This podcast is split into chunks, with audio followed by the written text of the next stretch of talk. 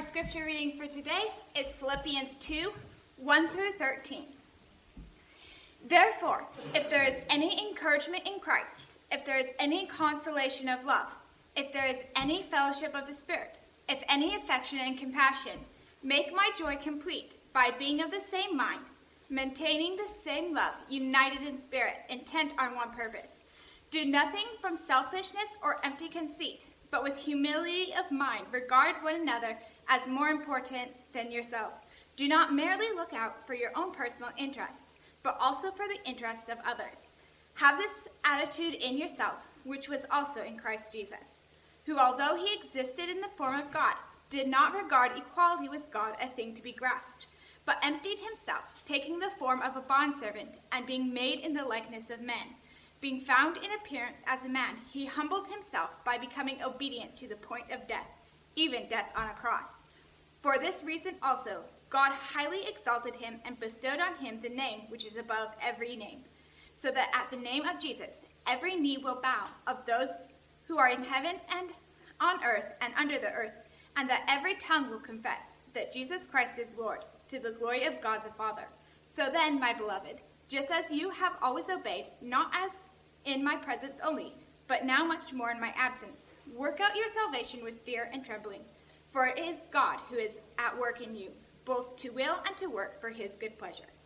Philippians 2 1 through 13. Thank you, Faith. May God bless the reading of his word. Let's pray, shall we? Father, we thank you for the opportunity now we have to open your word, and I just pray that uh, the Holy Spirit would be active in our hearts and our minds. Father, show us the truths that you'd have us this morning, and pray that you would empower our pastor to communicate those truths clearly. We just thank you, Father, for this opportunity. In Jesus' name, amen.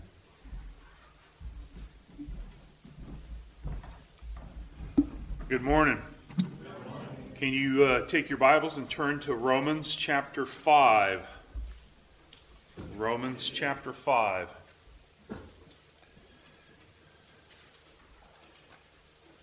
Now, of course, I don't have to remind you. I'll remind those that weren't here two weeks ago when we studied verse 17 and we learned a number of things that God gives us. He gives us an abundance of grace, He gives us the righteousness of God.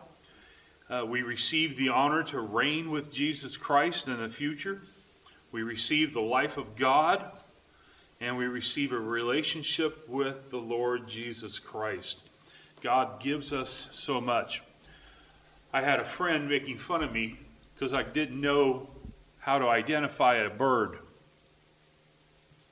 So I, they, she made fun of me. Well, that's okay. I don't know. I can't identify birds. So if you happen to have an emu in your yard, I wouldn't know it. Anybody have an emu in their yard? No? Maybe? an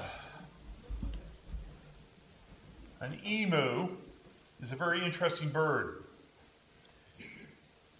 It lives in Australia, usually. Kansas, Australia. An emu has three toes on its foot, and it very easily falls over when you push it. Don't push an emu. An emu can only go forward. An emu cannot go backwards. Very much like you.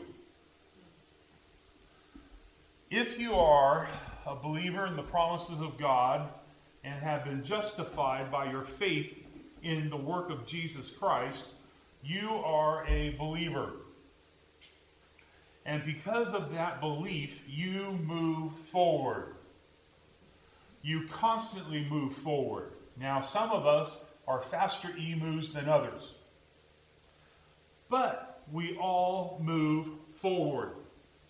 It's absolutely impossible for you to go backwards. Like an emu, you will never see going backwards. You'll never see a Christian going backwards. The believer always goes forward. Ask me why. Because of so much things you have that we've learned in chapter 5. So many things that I made a chart for you. Okay? You're not going to have time to write this all down because we've written it down in the past several sermons on the book of Romans. You remember we started in verse 1. We started talking about the difference between Jesus Christ and Adam. We found out a number of things about Adam. We found out a number of things about Jesus. And accordingly, we added things that we learned about the believer. We learned that they did certain acts. For instance, Adam did an act of disobedience. He had one sin, and by that one man, he sinned once.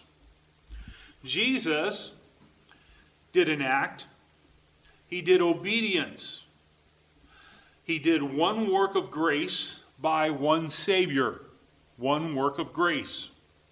Now, the interesting thing is the believer has to be a part of one of those two groups either disobedience or obedience. If you are a follower of Jesus Christ, you receive peace with God according to Romans chapter 5 verse 1. You receive peace if you follow Jesus Christ because of his work of obedience. Third, there are results that come from Adam. Because of his disobedience, we learned he, he produced, resulted in death in this world. In other words, death came into this world because of Adam's sin. Before Adam's sin, there was no death.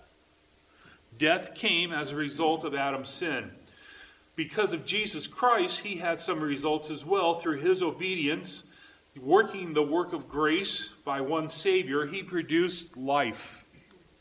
Life. So you either have one thing resulting, living over you, either death or life. And if you are a follower of Jesus Christ, moving forward, you will always have the grace of God and the love of God. Remember that? perfect tense in verse 5. Because of the work of Jesus Christ and because of the failure of Adam, we have certain reigning kings in our life. One king, if Adam is your leader, you have death that reigns. Death will reign.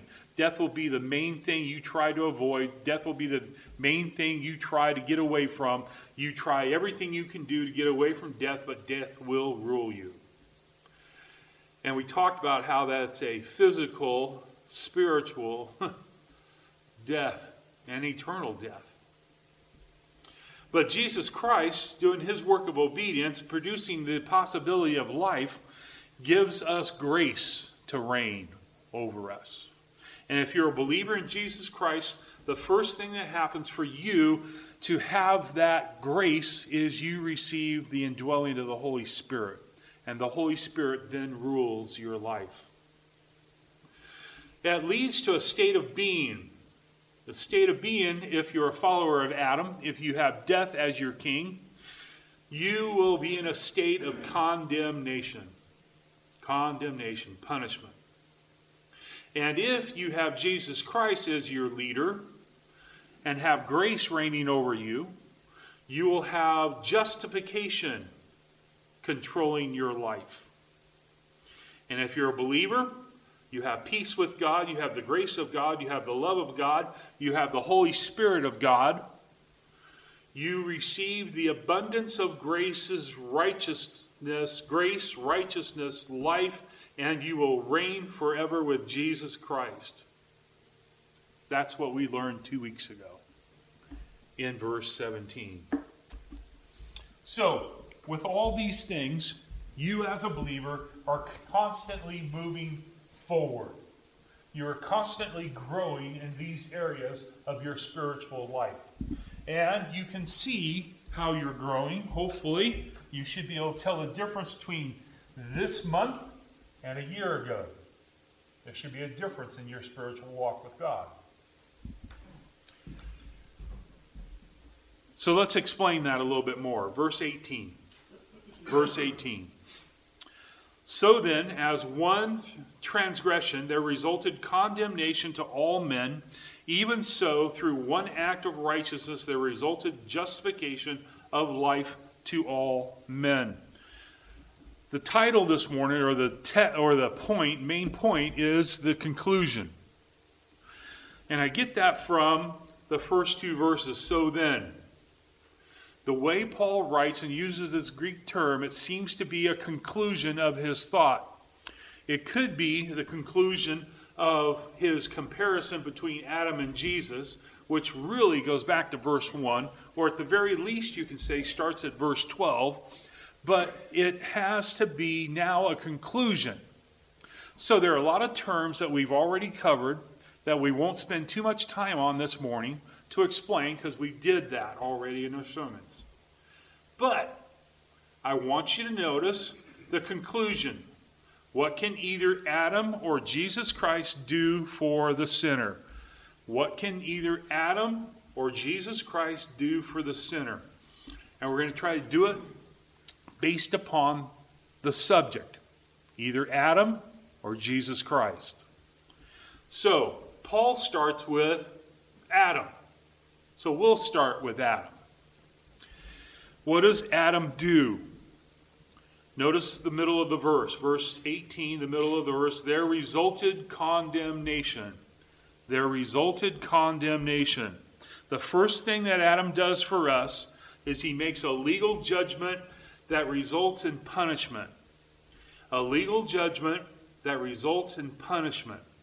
Adam, because of Adam's sin, Death came into the world, and we are condemned because of Adam's sin.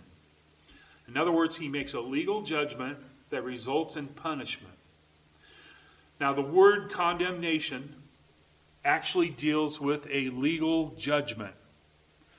The evidence has been looked at, and the judge makes a judgment, and that is the legal judgment that's being made here. Condemnation comes carrying out the sentence of punishment. Punishment.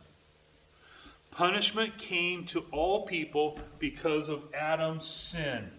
That punishment was, as we studied for the last several weeks, death. Death. Death is the evidence that Adam sinned. The death occurs because of the the rejection of God's authority, and Adam went against it and rebelled. And he took of the fruit of the tree. So, verse 15 gives the results of Adam's sin, and here we have God's response in verse 18 punishment, condemnation. Condemnation means the defendant is judged guilty of the crime and is sentenced to be executed. Now, we need to go a little further into this and figure out what happens because of Adam's sin and how that affects us. So the next question I have is how? How? How?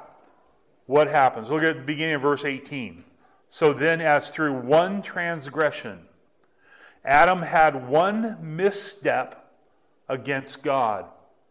He had one sin, he had one transgression. We have one false step by Adam. Uh, the word trespass, as we studied before, talks about a misstep. Taking a false step, taking a step that goes against where you're supposed to go. The trespass rendered all mankind accountable to condemnation and to death. That's why uh, Ephesians 2 talks about uh, all people are dead. You are dead in your trespasses and sins. You are dead. Now, condemnation came because of Adam's sin. Uh, how did it come? It came because of the one sin that he did. And now the, the next question I want to look at is so what? So what? What's that do to us? Well, if we'll look at the middle of the verse, it says, resulted in condemnation to all men. Condemnation to all men. What can either Adam or Jesus Christ do for the sinner? Well, Adam, all people are physically, spiritually, and eventually eternally dead.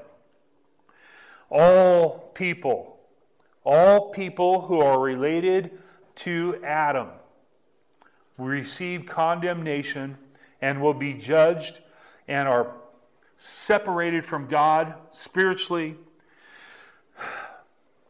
In other words, they have a lack of joy in this life. And you see that because all their attempts to sin is to get them to be more joyful, they think. Physically, they'll eventually die. The problem with death, physical death, is there's no opportunity for salvation after you die. Then there's eternal death. Eternal death will happen at the great white throne judgment, and you'll be sentenced and you'll receive your condemnation, and you'll be put in a lake of fire that will last eternally, and you'll be separated from God forever. When you are in Adam's camp, of rebellion, you only have three things to look forward to spiritual death, physical death, eternal death. And nothing you do on this earth, either before death or after death, will satisfy you. Because all you have over you is death. Death. Look at verse 19. For as through one man's disobedience the many were made sinners. Through one man's disobedience, the many were made sinners. What can Adam or Jesus Christ do for the sinner? Well, Adam, what now? What now is the next question. What now? What now is that all people, no matter what they do, no matter what they do, that's important, are in a position of being anti God anti God because of their relationship with Adam, because of being under condemnation, because of his one trespass, because of death reigning over you. You, you have only, you have only one place to be. You are anti God. Through one man's disobedience, one act of rebellion by Adam, disobedience, the act of being unfaithful to God and you're made a sinner. You're made a sinner. This is our first verb in these two verses, made. It's aorist tense. In other words, it's a point in time, a point in time that you stand appointed to an office or a position. You stand appointed. In other words, somebody appoints you to a position on a certain day, and you stand in that position because you have that position. You are appointed to something that is set in place. Very unique word. Uh, the normal word for uh, made is not found here. That's not here. This only happens a few times in the Bible. And the no common word for made is 800 times or whatever it is, all over the place. But that's not the same word. This word means to be appointed. Titus chapter 1, verse 5, it uses the same word, and the New American Standard translate it not make or made, but appointed. I like that. King James makes it ordained. I like that even better. So you are ordained to a position, you are placed, appointed, a position you ever been picked on and made something? I was in a jury duty one time and I was picked on and I was made the, the foreman. You know? You get appointed to something. That is the word that's used here. You are appointed to something, aorist tense, point in time in the past. You are given something as your title. Notice the word. The many were made sinners. You were appointed to an office, a position that you're elected to, ordained to, that you are given to, that you have. And it's the place of sinner. The, the Jews had an interesting theory about being a sinner. The Jews of that day and the day of Jesus, they had a belief in how you were made a sinner. Get this. If you did not have the law of God, you were a sinner. But if you had the law of God, you were not a sinner. Guess what?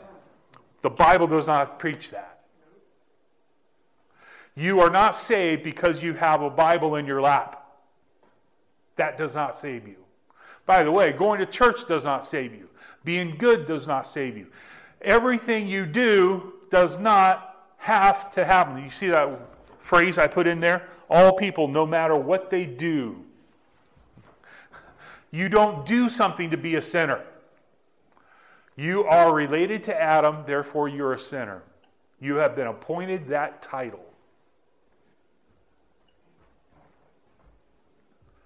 You are a sinner.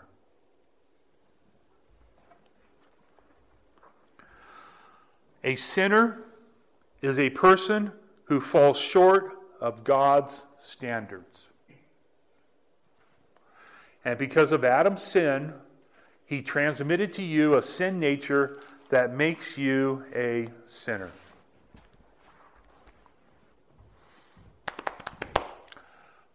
Wait, there's more. We added in our question, what did Adam do for you or Jesus do for you? We haven't talked about Jesus yet. Let's talk about Jesus. Okay? I hope you feel kind of low because I'm going to bring you up. You ready? Yeah. You don't like the low stuff. Back to verse 18.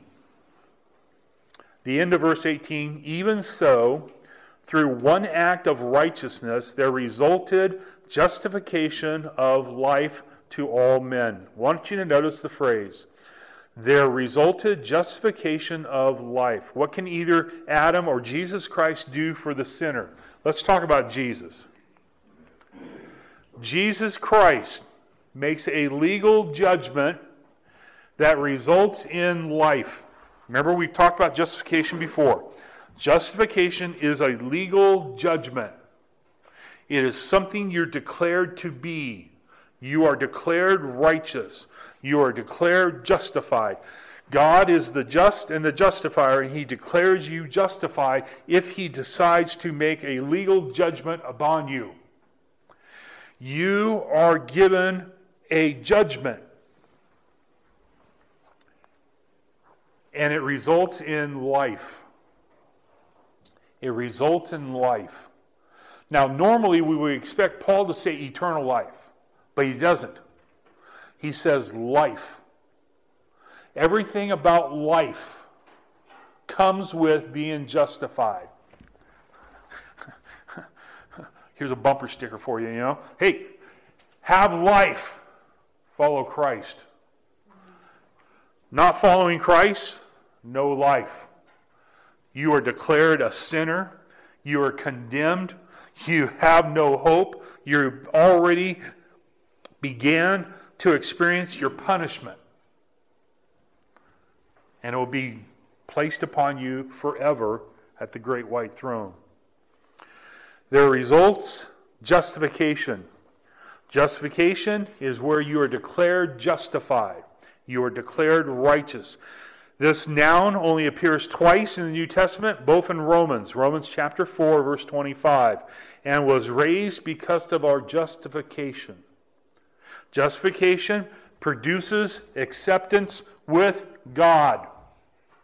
The only way to be accepted by God is to be justified. The only way to have life is to be justified.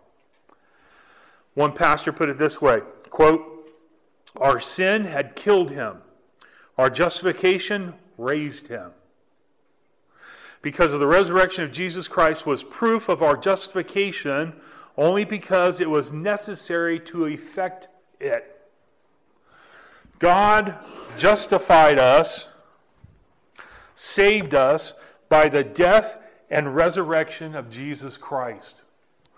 That work caused you to have the ability to be justified. If that did not take place, if somebody can prove the resurrection and the death of Christ didn't happen, then we're doomed. We're all sinners. His resurrection made the work of Jesus Christ complete so that a person can be justified. That's why Isaiah 53:11 says, "My servant will justify the many. My servant will justify the many." So, here we have what the work of Jesus Christ does for you. He justifies you and gives you life.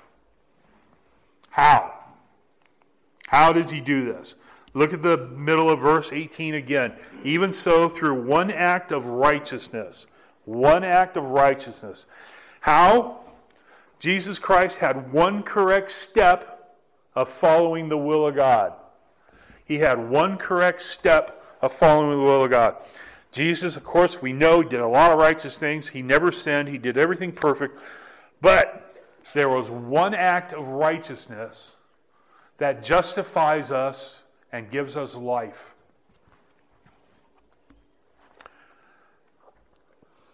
What is that one act? Legal judgment where the sinner is declared righteous. Where does it happen? How is it pronounced? How is it given to us? The sin of Adam, Adam is contrasted with the righteous act of Jesus Christ, and it has to be referring to the death and resurrection of Jesus Christ. Jesus Christ giving his life on the cross, shedding his blood, and when he did that, he was declared righteous. That act was done, and he was declared righteous. Jesus did something righteous that you and I could not do for ourselves. And by it, we're declared righteous. Look at the end of verse 18. Results justification of life to all men. What can either Adam or Jesus Christ do for the sinner? Jesus Christ. So what? So what? All people who have trusted the promises of God will be justified. Will be justified. By the way, I put the on the end of that a little phrase there, a little two words, one time. A lot of people have problems with justification. They seem to think that justification is a process, and it's not. It is not something you do every morning and say, okay, today I need to be justified. It is a one time act, and that action continues and is accounted to you forever. You are declared righteous. one time. All people, all people that are in Jesus Christ receive justification of life because of the righteous act that Jesus did. The saving faith we have is in the work of Jesus Christ. The plan of salvation was fitted to meet all who declared who are declared sinners by Adam, but in reality would not, will not be saved by faith in Jesus Christ. One pastor put it this way.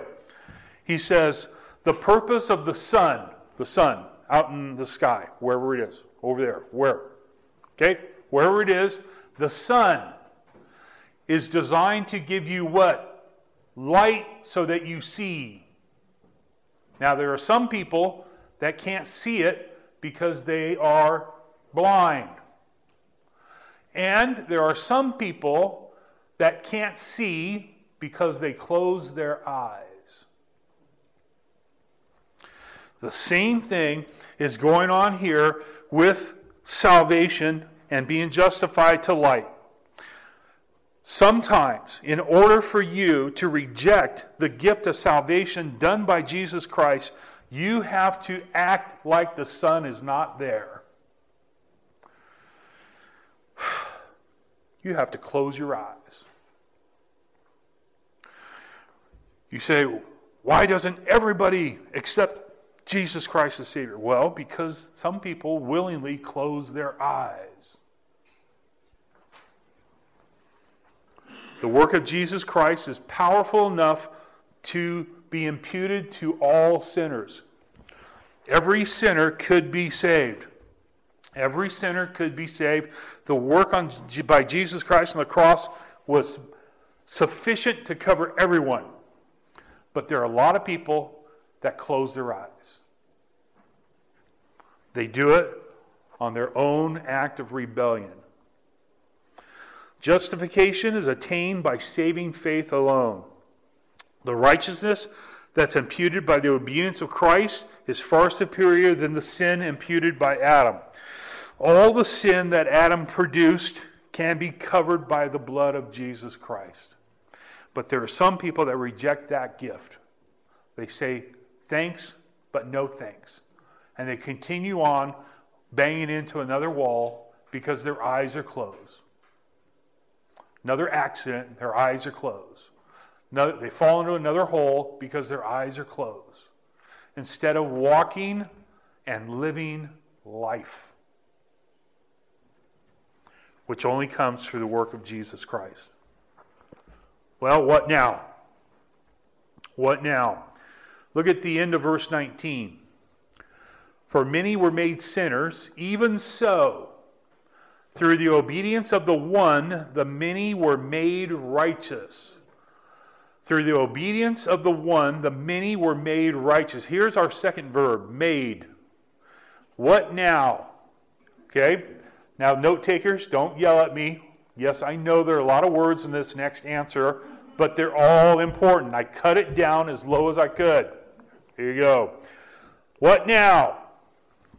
All believers no matter what they do, now I'll explain that in a minute, no matter what they do, are in the position of permanent sanctification and will be completely sanctified at the coming of Jesus Christ. Let me say it again. All believers, no matter what they do, are in the position of permanent sanctification and will be completely sanctified at the coming of Jesus Christ? I'm saying two answers to that question. All believers are in a position of permanent sanctification and will be completely sanctified at the coming of Jesus Christ. Now, there's an interesting rule when you study the Bible. When it sounds like the Bible is saying two different things, but God is saying it, he means two different things. Okay? The Bible says that the moment you are saved, you are set apart, you are sanctified, and you are sanctified forever. You are a child of God forever. You're baptized by the Holy Spirit forever. You are a child of His. You're co heir with Jesus Christ forever. You are dwelt by the Holy Spirit forever. You are unique, set apart, sanctified and you will be that forever. Then there are other passages that talk about how sanctification is somehow a work that you do, making your life more holy than sinful. Where that you, through the power of the Holy Spirit, work in your life and the power of the Word of God, that your life is more holy this day than it was a year ago so that you are more sanctified today than you were a year ago. Okay, here you go. there is a positional sanctification, and there is a practical sanctification. Positionally, you are sanctified when you are saved. When you are justified, one time, you are saved and you are sanctified. But there's a practical sanctification that takes place in the scriptures that talk about you continually working on your life to be more pure this week than you were last week, more holy this week than you were last week. And you continually are to be working on making yourself more holy by the Word of God and the power of the Holy Spirit so that you are more sanctified. And that sanctification will be completed when God calls you home. When you get your resurrected body and you are glorified in heaven, you will be completely sanctified. You'll be as good as you'll ever get when you get to heaven and you are resurrected. No possibility of sin ever. And it happens, what now? It happens through the obedience of the one, an act of submission to the person who hears the command. Obedience is listen to an authority, pronounce, and you submit to their authority and obey. Philippians 2 8 says, being found in the appearance of a man, he humbled himself by becoming obedient. Talking about Jesus Christ.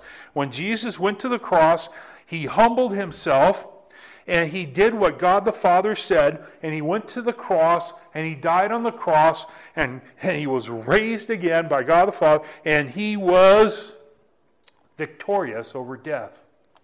He paid the price for you to be justified for you to be sanctified, for you to be set apart. He did it all for you. And He did it by humbling Himself. By the way, you want to grow in your sanctification? Humble yourself. You are more humble this year than you were last year? Good. Your sanctification is getting stronger. Humble yourself. Romans 16 26 says at the end of it, he has made known to all nations, leading to the obedience of faith. Obedience of faith. You have faith, you have obedience. If you grow in your faith, you grow in your obedience. If you grow in your obedience, you're growing in your sanctification. You're getting stronger, more set apart, more holy. And many were made righteous. That word, that verb is for future tense. Future tense. Not aorist tense, future tense. In other words, it's pointing forward to the future when you will be completely sanctified. When? When God calls you home. You will be completely sanctified. You, you and it's future passive, by the way. In other words, you can't do it yourself. You can't sanctify yourself. You can't do something but you respond to the leading of the Holy Spirit. You don't do something by your own will. The believer will receive practical sanctification is accomplished by divine appointment through God and the Holy Spirit, eliminating what's incompatible with the holiness of God, and you do it by the power of the Holy Spirit. So you become sanctified. Now, let's talk about sanctification real quick. Real quick. Sanctification is positionally accomplished once for all at salvation. Sanctification is practically accomplished by daily eliminating what is incompatible with the holiness of God. Daily. Sanctification deals with you being set apart to God. Once the Holy Spirit at salvation separates the believer from sin, he continues to make him more and more holy in lifelong process of separation that produces sanctification. That's the work of the Holy Spirit. Glorification is when the Holy Spirit's done working in you and you receive a resurrected body. Romans 8:13 If you are living according to the flesh you must die but if by the spirit you are putting to death the deeds of the body you're putting to death the deeds of sin. You're putting to death the deeds of flesh. You are becoming more holy and holy. Now, here you go. Here you go. Seven things. So I got seven things? Two, four, six, Eight, I got 10 things. 10 things. 10 things. Now, listen up. Listen up. Okay? I am your pastor. Okay? There are times where I have to pull out my, uh, my uh, shepherd staff. And I got to get that little hook in the shepherd staff around your neck. Okay? I usually am nice enough to tell you when I'm doing it. I'm doing it now. Okay? Here you go. 10 things that if you want to be more sanctified next week, you will do this week. By the power of the Holy Spirit. You do it by the power of the flesh, it will do you no good. But if you do it by the power of the Holy Spirit, you will grow in your sanctification. You want to know what it is? You want to know all 10?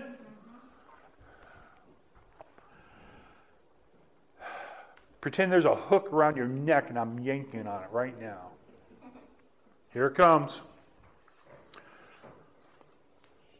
Study. By the way, I mean study, not read. Study your Bible this week. Study your Bible this week. Second, have a consistent prayer life. Pray this week. Sometimes I hate to think that maybe you prayed last Sunday and haven't prayed until this Sunday. Pray consistently. Third, have a time of discipleship or Bible study with somebody spiritually stronger or spiritually weaker than you. You need to be ministering to somebody else in discipleship or being discipled. Four, you need to be actively involved in Cumberland Bible Church using your spiritual gifts. That does not mean coming and being entertained. That means coming and working your spiritual gifts. Use your spiritual gifts. Use your spiritual gifts. You hear me? Use your spiritual gifts. An unhealthy church is a church with people in it that are not using their spiritual gifts. A healthy church is people coming using their spiritual gifts. But, Pastor, I don't know my spiritual gift. Please don't say that to Pastor on the way out, okay?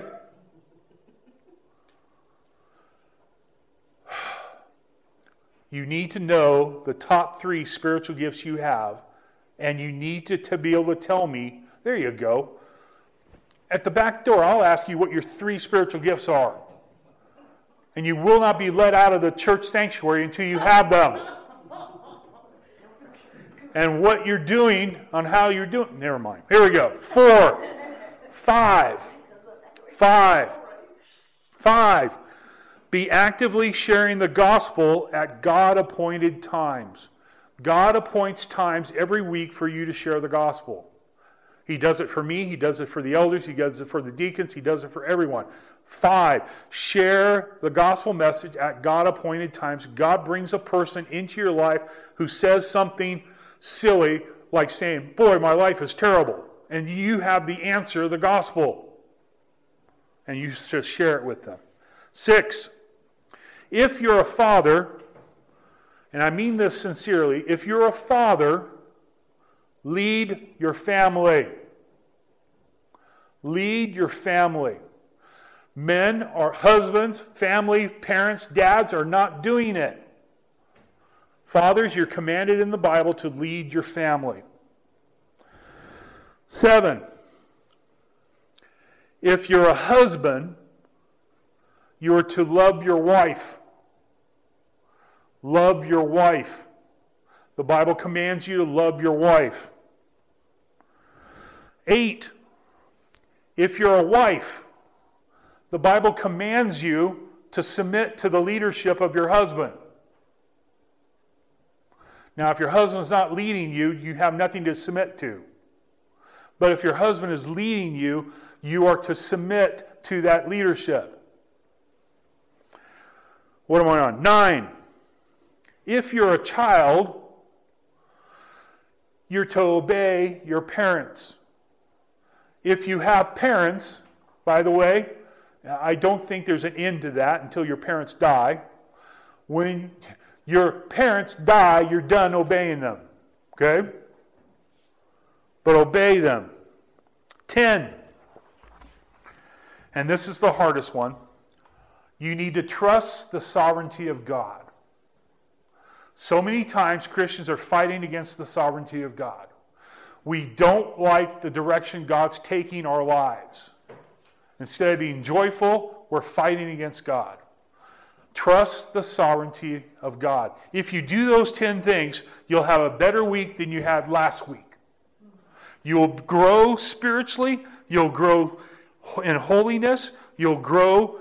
By the way, this may solve a lot of the problems you're having and you can't figure out what the problem is. I just gave you the 10 solutions to the problems in your life. Here you go, application. Will I live with a consistent prayer and Bible study, allowing the Holy Spirit to eliminate anything which is incompatible with the holiness of God? Will I live a life constant prayer, and Bible study, allowing the Holy Spirit to eliminate anything which is incompatible with the holiness of God. Sin and death only have one source the historical person Adam. Righteousness and life only have one source the historical person Jesus Christ. For Adam's guilt is imputed to us before we committed a personal sin, so that Christ's righteousness is imputed to us before we perform any act of obedience. You get sanctified. You get justified. You get life. You accept Jesus Christ, God works in your life. Okay? Here you go. Were any of you with me in San Diego? Okay, good. Well, put your hand down. You don't count. Okay? I'm glad you weren't in San Diego with me.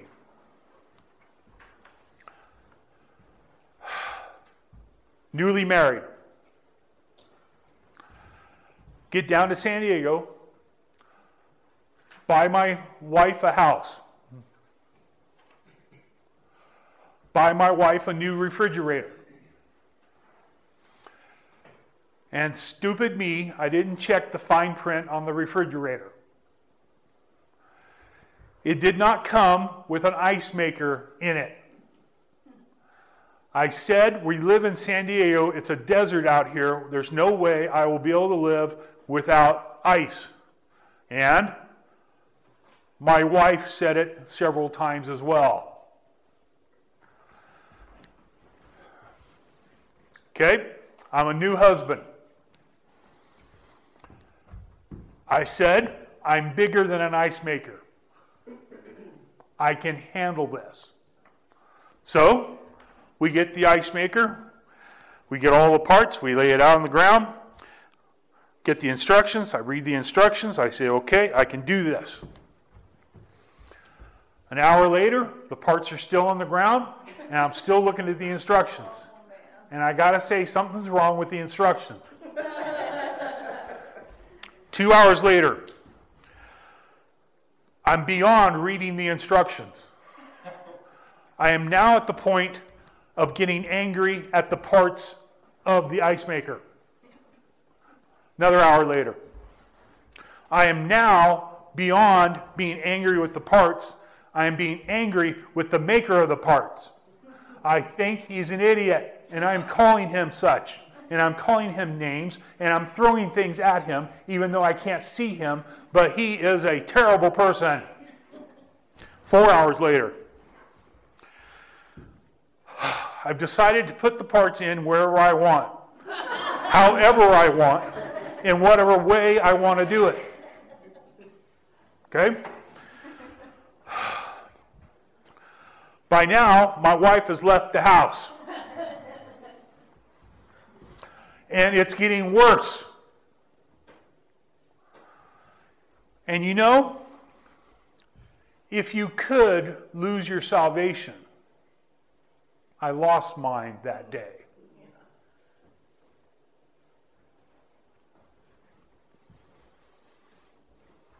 But according to my Bible,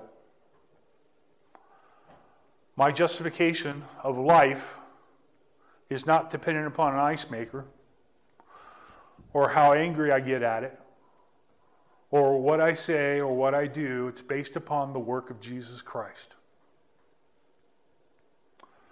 He is the one that saves. It is His work that appeases God. It is His work that justifies you. It is His work that gives you life and gives it to you abundantly.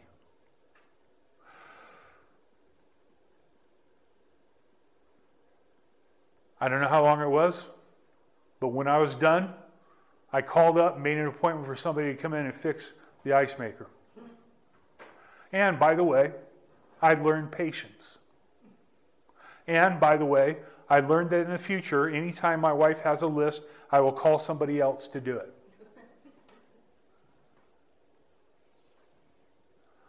Because God is good. And He does things in your life so that you will learn to trust His work of sanctification. And trust that you will grow in yielding to the Holy Spirit's leading. And you will pray and you will trust His word to do what he says. Let's pray. Father, I ask that you would work in our hearts, that you would help us, Father, to deal with the stress of living in this world. Help us to understand, Father, that we're citizens of someplace else. Help us to understand, Father, that it's not what we do, but it's what the Holy Spirit does through us that matters. That it is the life that Jesus Christ offers us through the work of justification that God the Father does for us. Help us, Father, to understand that our non believing friends are going around with their eyes closed, running into walls, running into doors, running into accidents, running into holes. Their life is not happy. They may fake it when they're around us, but they're not happy.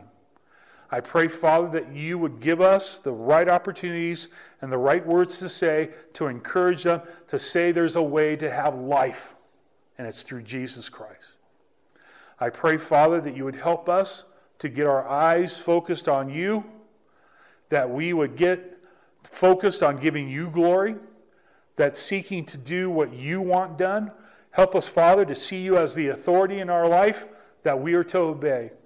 I pray, Father, that we would obey you humbly. Humble obedience accomplishes great things in your hands. Thank you, Father, for teaching us in your word today. In Jesus' name I pray. Amen.